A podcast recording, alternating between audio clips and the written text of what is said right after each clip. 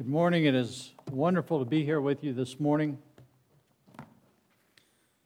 As Jason said, uh, we're going to talk about something other than Romans. We spent 18 months talking about Romans, and now we're going to go into something that might be more detrimental to me. But we're going to talk about women this morning. We're going to talk, and I've most times when I have a subject or a lesson the approach you take is varying from one to the other. This one is a little bit more cautionary in my approach, um, knowing that there are many cultural things flying out there about roles of women and how women should be looked at in our society, contrasted to that of the Bible. And this morning, I've entitled the lesson Mobilizing Women for the Work. The word mobilize means to prepare, prepare and organize. It's usually in a military reference, prepare and organize for active service. And first and foremost, what we need to clarify is not saying that we don't do this already, but there's a cyclical nature of mobilizing troops for military and everything else. There's a recruitment process and a training, and it's something that goes on and on and on. And that's something that, that has to happen in the church as well with our women. Our purpose in this lesson is to encourage women in their service to God and the church. And what we will not be doing today is we will not be discussing the role of women in these walls in the assembly. Oftentimes, when we talk about women, we talk about their role in the assembly, and then we spend so much time on that that we don't talk about the great value that they have to offer to the growth of the kingdom and in the home. So, we're not going to be talking about the role of women in the assembly today at all. I want to give us a little bit of cultural context before we begin, though. In 1976, I know a woman that gave birth to a child that she could not claim on her insurance because she was single and not married. The reason I know that is because that child that was born was my wife, and the woman was my mother in law.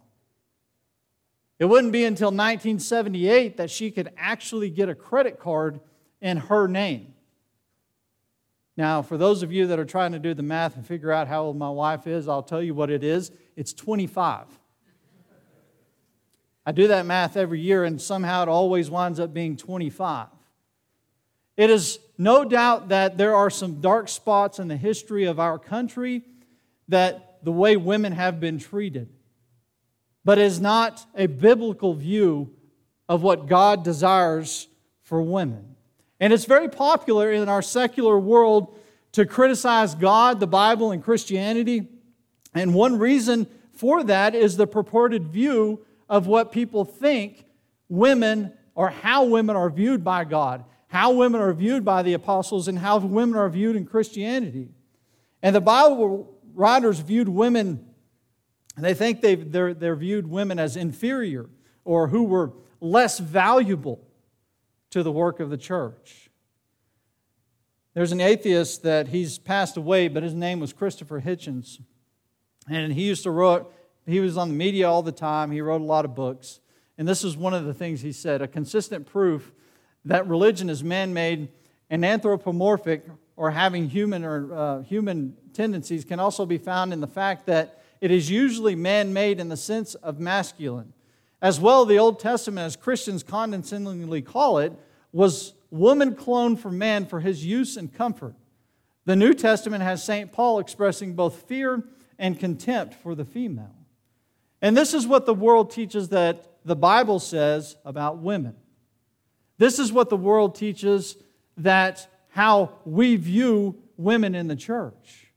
And it couldn't be further from the truth. So, is it true that the biblical treatment of women permits, uh, promotes an, an immoral code on how women are treated in contrast to what the Bible really says, because what the Bible really says about the treatment of women is in perfect accord with God's will. Now, most people in the world, and maybe atheists or agnostic, they point to the work of Charles Darwin to prove the lack of God in our society. But how did Darwin view women? In his book, The Descent of Man, this is what he said about women. The chief distinction in the intellectual powers of the two sexes is shown by man's attaining to a higher eminence. And whatever he takes up, then can women, whether requiring deep thought, reason, or imagination, or merely the use of the senses and hands. The average of mental power in man must be above that of women. Man has ultimately become superior to woman. According to Darwin, males had evolved to a higher level than women. He simply states that they had attained to a higher eminence in everything that they take up when compared to females. In reality, if the view of atheism or uh, Darwin's evolution is true, then all male dominated societies are such because males are more dominant. The natural conclusion is that since it's about the survival of the fittest, one must conclude that a male dominated society in which women are viewed as inferior, as Darwin puts it, it must admit it is following the natural order of things. The reality is, is those who espouse, espouse atheism and Darwinism have a much more thorny problem with the view of women than the Bible. Here's why. What is the scriptural view of women? Whenever you look at the book of Proverbs, the main thought theme of Proverbs is the concept of wisdom. In Proverbs 4 and 7, it says, The beginning of wisdom is this get wisdom, and whatever you get, get insight. He further emphasizes the desire and the need to get wisdom in Proverbs chapter 8 and verse 11. For wisdom is better than jewels, and all that you may desire cannot compare with him. So, what picture is used to personify this trait of wisdom? What picture or what portrait do we get throughout the book of Proverbs as the writer is trying to show us what wisdom is and the characteristics of wisdom? It's a woman. Wisdom has built her house, she has hewn her seven pillars. Does not wisdom call, does not understanding raise her voice on the heights beside the way at the crossword? She takes her stand. How can Bible writers be misrepresented to suggest that they don't value women? Whenever you look at wisdom, this principal thing throughout the book of Proverbs is portrayed as a woman. I'll never forget the day that I realized how much wiser my wife was than, than me. It obvious if you've known us for any amount of time, she's obviously more intelligent. She is wiser, but I'll never forget the day that I realized that she was light years ahead of me. Years ago, I had a friend whose daughter had begun dating and my daughter was pretty young at the time. And he was talking about, my friend was talking about her daughter is the first guy that she chose to date. He wasn't real pleased with her. That there was, you know, some problems. He had a broken home. He'd come from a broken home and had some problems in the family. And it just wasn't what he pictured his daughter choosing. I was a little bit offended, to be completely honest, because he was describing me. And I was like, What, you don't think I would be good enough for your daughter? And I remember talking to my wife about that, and I was telling her all about it, and she asked the question. She said, Would you want our daughter bringing you home? I was like, Listen here, woman. Now is not the time for reason and logic. Of course, the answer was no. I didn't want my daughter bringing me home. But in that moment, after I thought about that, I realized I was way behind in the wisdom game. She was much further ahead in wisdom than I was, and, and still is, to be completely honest. Proverbs also includes a lengthy section in, the, in uh, chapter 31 about a woman that we call the virtuous woman and all of the things that she does and how, how she has extolled the worth of a virtuous woman who is clothed in strength and honor, who opens her mouth with wisdom, and on her tongue is the law of kindness.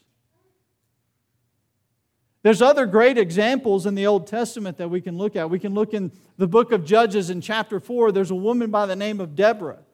Deborah would come and be elevated to the position in which she would rule over Israel, that she was a judge. And this tells the story of a man by the name of Barak that came in and was her right hand man. And it's this great story how they won and defeated someone in battle. At the end of that, there is a song that they put together and it praises God and it recognizes her and her role as leadership. Whenever you go to the book of Second Chron or Second Kings chapter 22, this is the record of a young king by the name of Josiah. Josiah commands the high priest Hilkiah to go and repair the temple. In repairing the temple, Hilkiah finds a book of the law. And he takes it to Josiah, and Josiah commands him to go inquire of the Lord for me concerning the words of this book that has been found. A little bit of context that it's gone on for 60 to 75 years, Israel has gone down the path of idolatry. So much to the point that Josiah goes, I need you to go inquire God of what this book is, that he didn't even know God's commandments and couldn't recognize it. Hilkiah goes and finds a woman by the name of Hilda. She was a prophetess. She had a husband.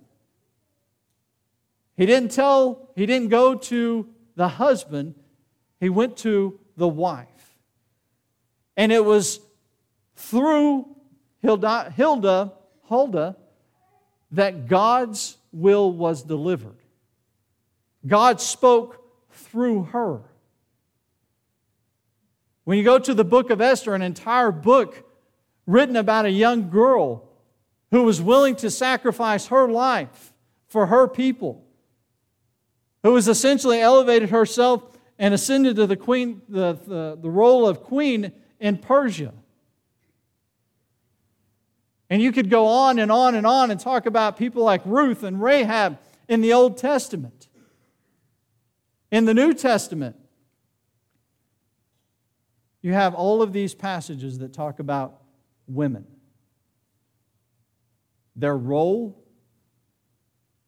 they're helping in Christ, they're helping in the furtherance of the kingdom, and this is just a small part.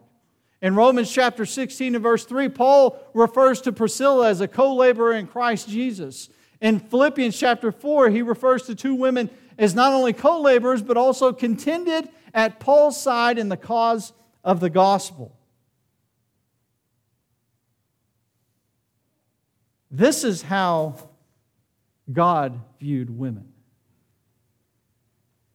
Consider the numerous salutation in Paul's letters and how he would spe- specifically point out women, thanking them for their work, for their service in the church for their attending to his needs.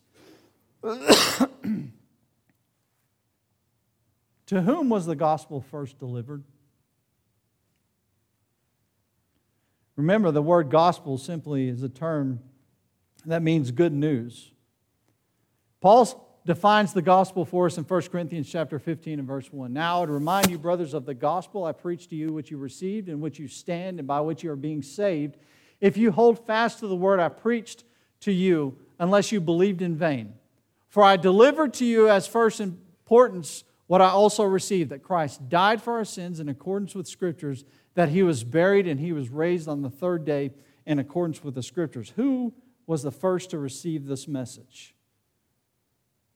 Who was the first entrusted with delivering this message? It was women. Now, after the Sabbath or the dawn of the first day of the week, Mary Magdalene and the other Mary went to see the tomb. And beheld, there was a great earthquake, for an angel of the Lord descended from heaven and came and rolled back the stone and sat upon it. But the angel said to the women, Do not be afraid, for I know that you seek Jesus who was crucified. He is not here, he is risen. As he said, Come see the place where he lay. Then go quickly and tell his disciples that he was risen from the dead, and behold, he is going before you to Galilee. There you will see him. See, I have told you. The first gospel message was entrusted to women. It was entrusted to them to deliver that gospel message to the disciples. Does that, is that a picture that we've looked at in which God views women as inferior? That their worth isn't as much as a man's?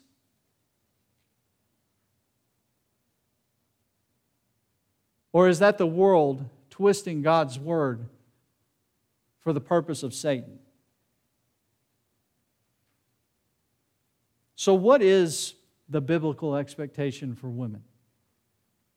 This is a question that has to be answered to fully understand the invaluable work that women offer in the spread of the gospel and the nurturing of the congregation. And I'm not going to go spend a lot of time bouncing around throughout the scriptures because I believe Titus perfectly sums up this cyclical nature of what God expects. He says there in Titus chapter 2 and verse 3 Older women likewise are to be reverent in behavior, not slanderers or slaves to much wine. They are to teach what is good and to train the young women to love their husbands and children, to be self controlled pure, working at home, kind, and submissive to their own husbands, that the word of God may not be reviled. So, first of all, he says the older women ought to be teaching the younger. This is that cyclical nature. This is that military preparedness that we go through in our military of recruiting and training and teaching. It's the same thing that goes on in the church we continually mobilizing our young with the old so that they can grow up in the work of the church. There's some challenges that we have that we've not had in times past. When it comes to the older teaching the younger and bridging that gap, and it's not been till recently that I've kind of realized that I'm on that older side now. I was talking to my neighbor a few months ago, and he's quite a bit younger than me. And he kept calling me, he kept saying, Yes, sir, no, sir. I don't have a problem with that because, you know, I teach my children to say that as well. My problem was he meant it. You can tell by the inflection in his voice, I was now a, a sir. I didn't really appreciate that. The older and the younger, and that gap between age. There's some challenges that we've not had in times past primarily the more modern our world becomes with technology. Social media has done so much damage to in breaking down barriers, or not breaking down barriers, but breaking down proper communication between people. What social media does is it puts us in our own silos of everybody and things that people agree with us on and our ideas, and we want to be, and I want to follow this person, and this person's following me, and so I have this group of people that I agree with, and they agree with me. You cannot have proper communication whenever that's the idea. And we're raising a generation in which social media has been a part of their lives for almost all of their lives. It pre- presents a challenge in bridging that gap between the old and the young. Whenever you look in the old er, in the early New Testament church, the communities were, were much smaller. Spending time with one another was common. When we look at our societies today and our cities are much larger and we're spread out much further. And then we add this aspect of everybody agreeing with me, and if you don't agree with me, then you hate me. How does that impact relationships? And not just relationships in the world, but relationships in the church. One of the things that has become quite common on social media is to refer to older people as boomers. And they say, okay, boomer. The reality is, you just think the older generation is dumb and they have nothing to offer. And that's a sad state for us to be in, and we cannot allow that to creep into the church and our relationships between the young and the old.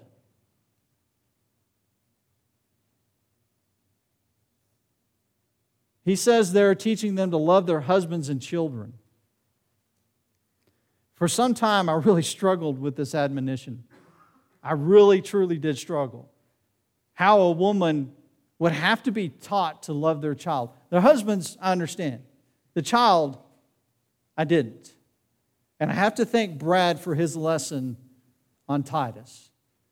He gave some cultural context that I didn't know about and that I didn't understand that really brought this out to light as the reason that Paul would need to say this. He talks about this is research in the mythology that was around the church at Crete and how the people viewed Zeus. They viewed Zeus in a nutshell that Zeus was a liar and a womanizer, and the Cretans immortalized him for this. They took pride in his shady character and underhanded ways.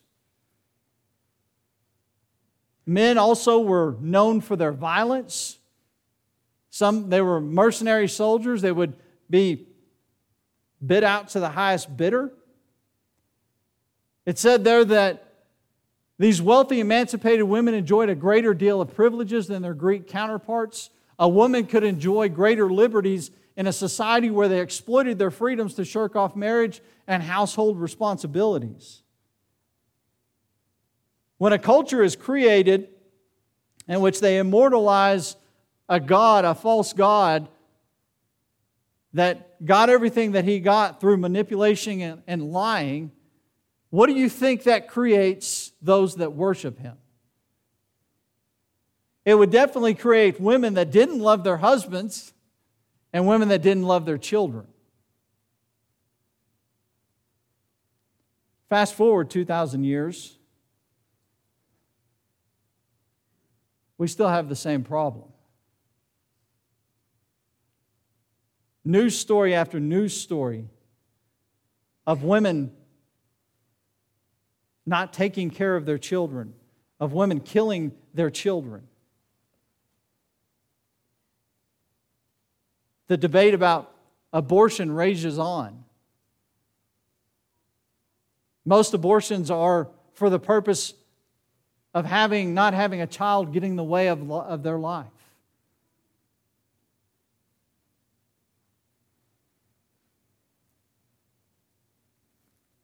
Certainly, there is a need for women to learn to love their children.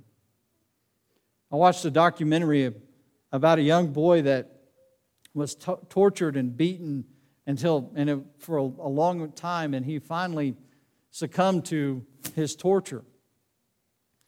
And people were upset, they were angry because what happened was he fell through the cracks of the social system and social workers had missed all the marks.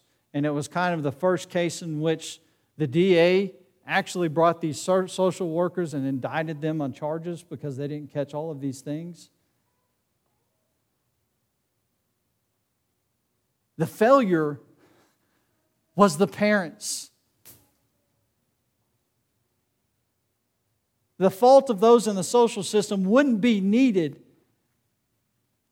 if the mother was loving her child.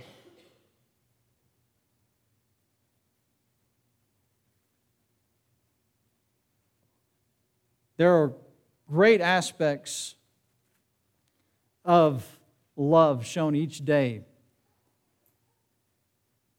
This word love is not just emotions and feelings, this is talking about a sacrificial love. There are many women that I have known and do know that have sacrificed a lot out of love.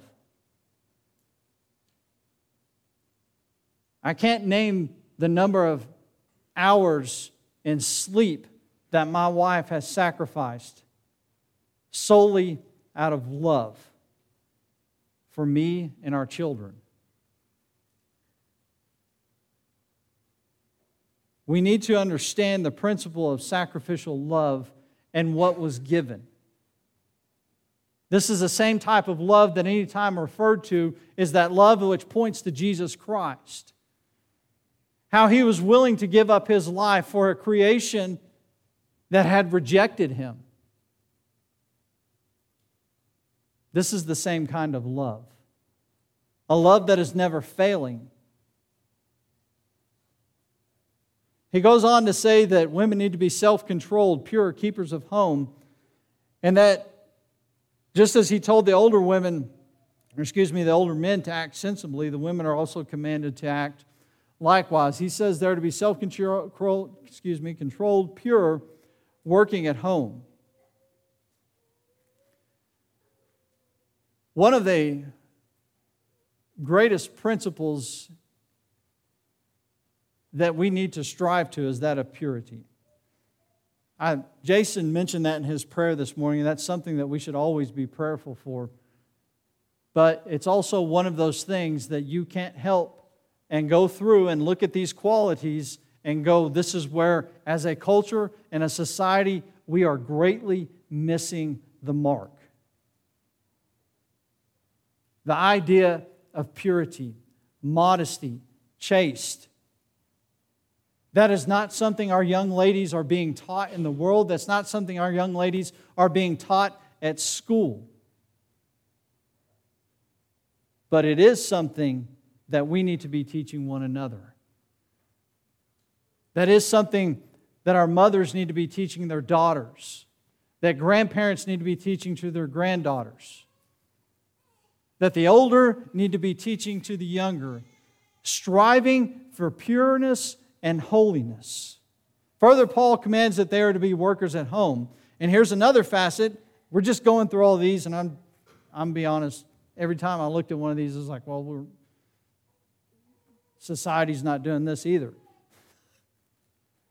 Another facet is the workers at home. What Paul, women are commanded to be caretakers of the home, that they're to be the managers of the home. And I don't believe that he's saying that a woman can work, can't work outside the home, but the home is their charge. And the management of that home is their charge. This doesn't come naturally to some women.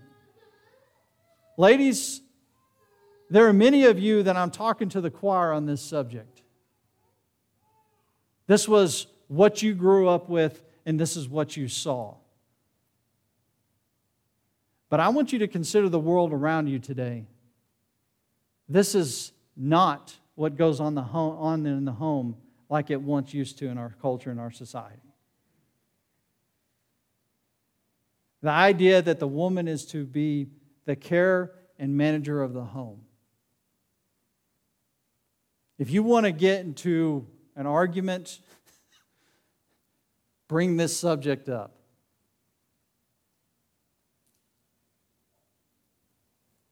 My wife, when we got married, this wasn't a natural strength of hers. Before you begin looking over at my wife to see if she's shooting daggers at me, I ran this by her first. This wasn't the way in which she was raised. This took training, this took time, this took numerous conversations with Cheryl Jones. And now, my wife, I am blessed, and I can be honest and say that there are many days that I look at her in awe and go, How do you do it? How do you go all day being a teacher, dealing with kids? That, that, that should be enough and then you come home and you manage our home. You efficiently use the funds that we have. You make sure our children are tended to and taken care of. You make sure that my needs are met. There is no greater value in a woman work in which a society looks down on a woman that does this. The virtuous woman whom we referenced earlier, I want you to think about some of the characteristics that it talked about her in Proverbs chapter 31. She seeks wool and flax and works with willing hands. She rises while it is yet night and provides food for her household and portions of her for her maidens. She put her hands to the distaff and her, her hands hold the spindle. She looks well to the ways of her household and does not eat the bread of idleness. This was a woman that was constantly maintaining and concerned about the management of her home. Talks about the elders in the gate that praise her, and that her husband essentially can hold his head high because not anything that he does, but because of his wife. What a great blessing and what a great praise that is. This doesn't happen overnight. For those of you that may look at your home and your management of your home and go, I'm not, you know, the virtuous woman. I'm not getting up at 2 o'clock in the morning and getting food ready, which I, I wouldn't fault you in that. Spend some time with a woman who has. And I know whenever we start talking about this subject, you're skirting on something that is very personal in, the, in a woman's home. But we don't grow by not discussing those things that go on in our homes and how we can be better. We can't live in silos in which this is the way I do my house, and I can't teach others about the way that I do things. And there's a, a point of pride that has got to be removed from these conversations.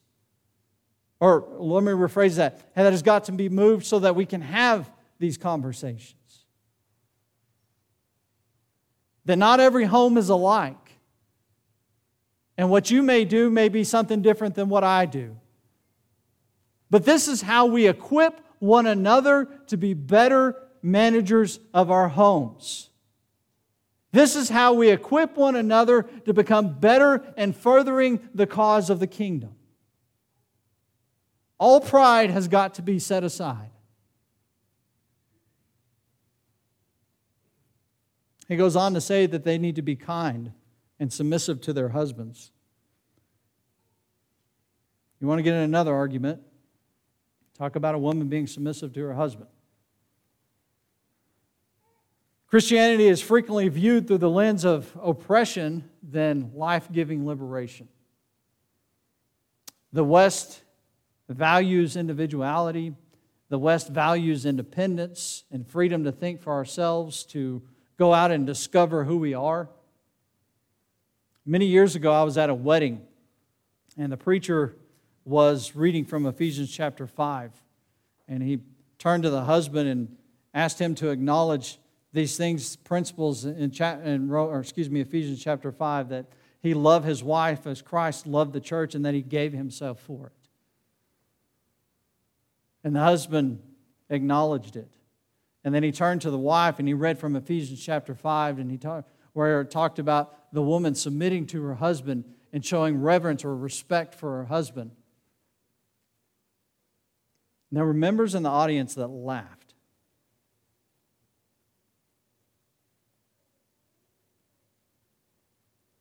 I was appalled and amazed at the same time. How could you look at one instance of him telling the husband, hey, you've got to go out and live for this woman as Christ lived for the church, that he would sacrifice himself for the church. That's how you need to live for your woman. And everybody goes, that sounds good. That's right. But in the same breath that the Holy Spirit breathed that, that he said that a woman should submit to her husband and show him reverence and respect, and that's funny?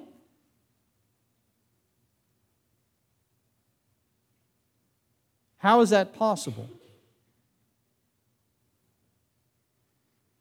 There's some things that, some misguided notions of what people talk about what submission is and what it's not. Submission is not putting the will of the husband before the will of Christ. Submission does not mean that a woman is going to get all of her spiritual strength through her husband. Submission does not mean that a woman has to live or act in fear. But this is what submission is. Let this mind be in you, which was also in Christ Jesus, who being in the form of God, thought it not robbery to be equal with God, but made himself of no reputation and took upon him the form of a servant and was made in the likeness of men. And being found in fashion as a man, he humbled himself and became obedient unto the death of the cross, unto death, even the death of the cross. The principle in this is that Christ on the same footing with God, humbled himself to be murdered by his own creation. It says there that he humbled himself to the point of death.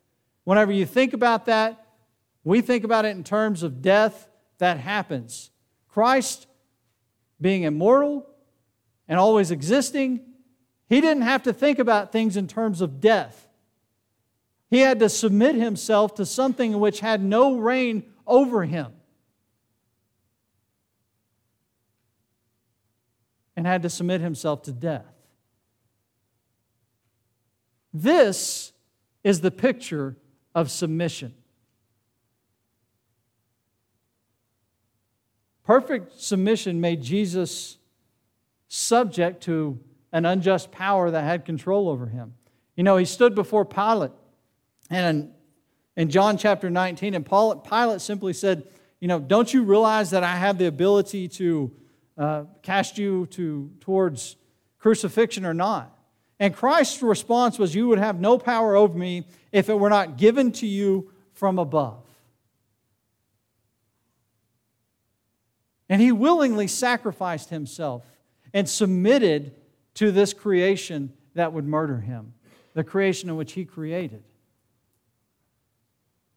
Unfortunately, modern society reviews, views submission in the way wrong way.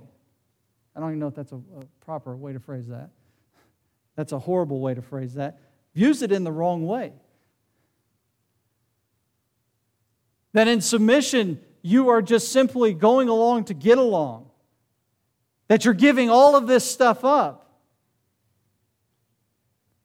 When in reality, a husband and wife, and we look at the roles in the church and we look at the roles in the home, how that those two patterns are exactly identical and what God wants. And you don't realize the power you teach your children when you teach them to submit.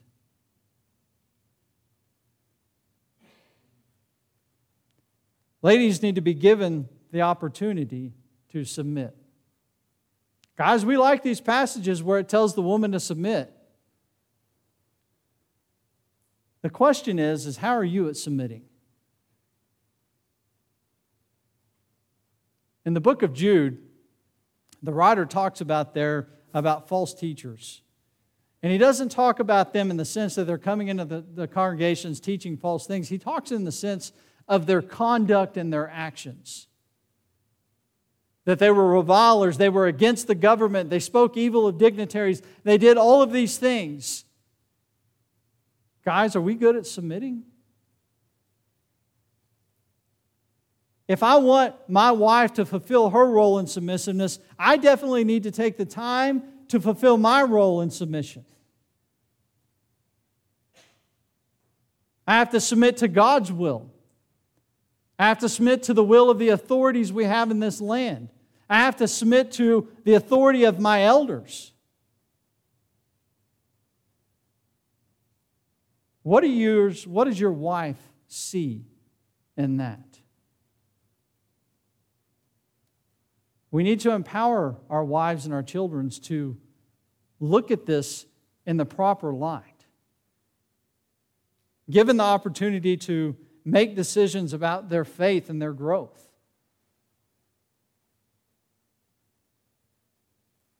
Lastly, women are instructed to teach, and we go back up to verse 3. He says, They are to teach what is good.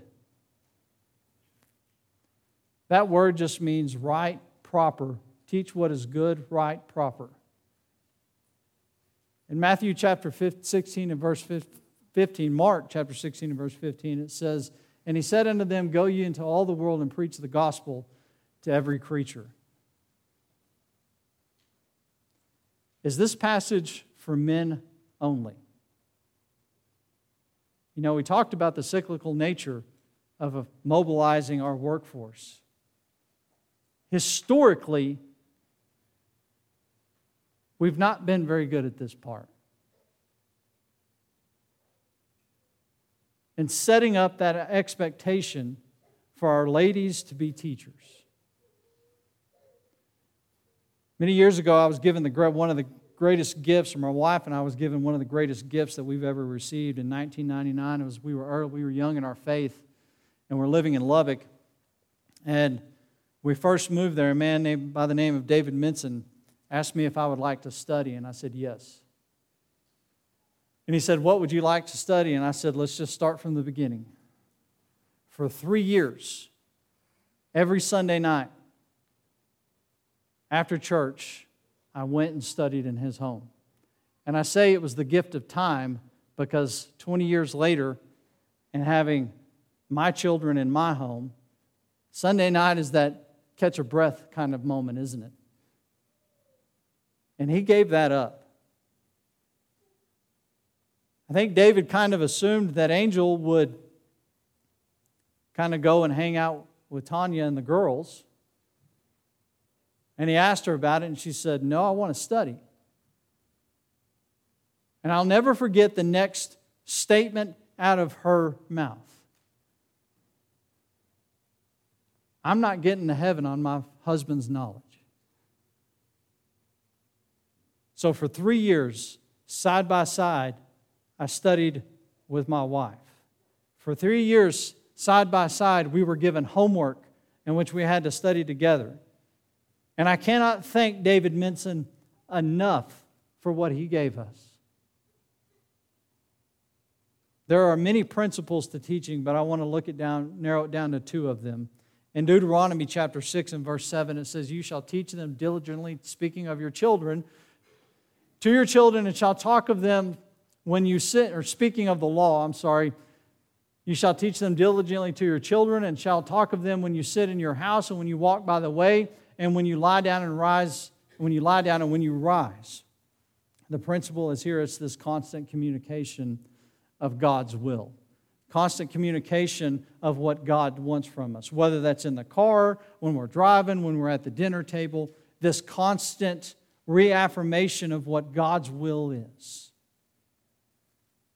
The other aspect of teaching is which cannot be overlooked is opening the book. In 2 Timothy chapter 1, I am reminded of your sincere faith, a faith that dwelt first in your grandmother Lois and your mother Eunice, and now I'm sure dwells in you as well. Paul praising two women for the faith that they had passed on to, their, to the son and grandson, and this is how they did it. But as for you, continue in what you have learned and have firmly believed, knowing from who you learned it, and how from your childhood you have been acquainted with the sacred writings or the scriptures which are able to make you wise for salvation through faith in Christ Jesus. His mother and grandmother didn't just talk about God, they showed him God. They showed it in their lives, and they showed them in the scriptures. Do you know what the next verse in this is? I'd never noticed it in the context because we use it all the time. For the Word of God is profitable for all of these characteristics in us. The one, we quote that all the time, but leading up to that, he said, You got that from your mother and your grandmother. One of the questions that you hear a lot if you talk to an elder or you talk to an evangelist, you will hear they will say a lot of times a woman will approach them and say, I don't know how to study the Bible. And I understand that. You take this book and we hammer it Sunday and Wednesday, and we say, You've got to be in it and you've got to study it. Well, how do you do that? And I sometimes think we maybe take a little bit for granted on what we do three times a week, and we don't take the time to properly equip our ladies and our daughters on how to study the Bible. We spend numerous hours in teacher training and song training and all of those things, but what about the ladies? What about a single mom that has no clue and doesn't have a husband on how to study the Bible? Ladies, if you're in that position this morning, I highly, highly recommend that you go talk to Jason Westbrooks and Carrie Jones. Talk to Trevor Teal. They are all very good in instructing and angles that you can go about studying the Word of God. Wives, talk to your husbands. Hold each other accountable in this. Create some sort of expectation amongst one another. Historically, many have applied the scriptures of the, or excuse me, the structures of the assembly to what goes on outside these walls. There, even to the point where some men will say that a woman can't teach a man at all, period. I want to shed a little bit of light on that subject this morning. In Acts chapter 18, after this, Paul left Athens and went to Corinth, and he fed excuse me, found a Jew named Aquila and a, a native of Pontus, recently come from Italy with his wife Priscilla, because Claudius had commanded all Jews to leave Rome, and he went to see them, and he stayed with them and they traveled with him. After this, Paul stayed many days longer and then took leave of the brothers and set sail for Syria, and with him Priscilla and Aquila. Later on in the same chapter, he says, Now a Jew named Apollos, a native of Alexandria, came to Ephesus. He was an eloquent man, competent in the scriptures.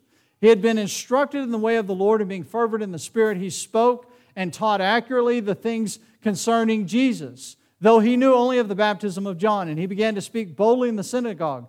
But when Priscilla and Aquila heard him, they took him aside and explained to him the way of God more accurately. This was the reason that Paul praised Priscilla and called her a co laborer in the work in the gospel of Christ.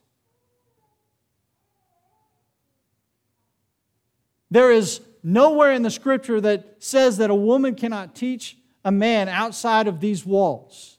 As a matter of fact, when you look at Priscilla, it's completely opposite.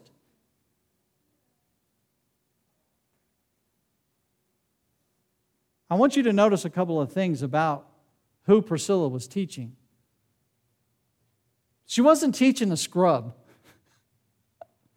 It said there that he taught accurately the, th- the things concerning Jesus. It says there that he was competent in the scriptures. Priscilla helped teach him and expound further about God's plan and God's will. One of the greatest advices, consistent advice I got was from a woman in Lubbock when I first started teaching.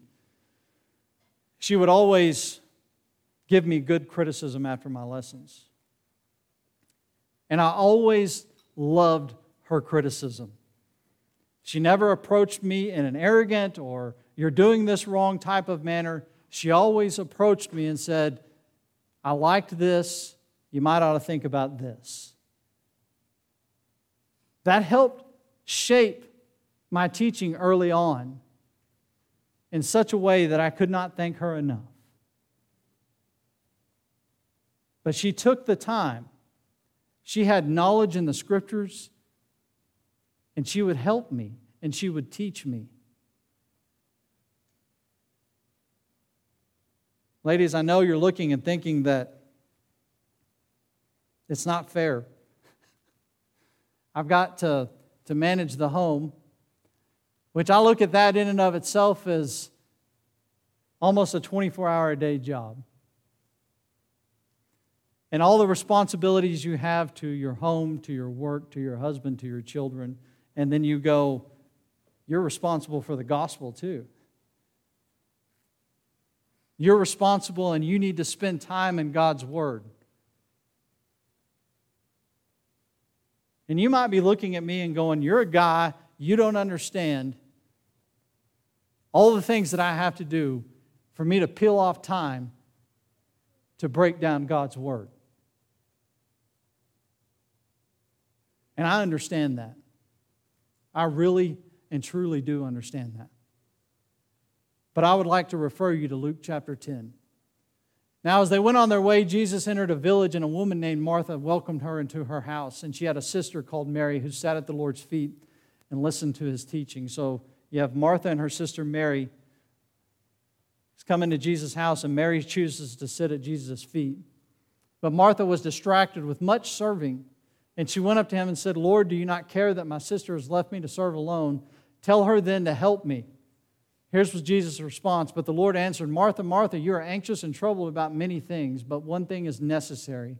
Mary has chosen the good portion, portion which will not be taken away from her.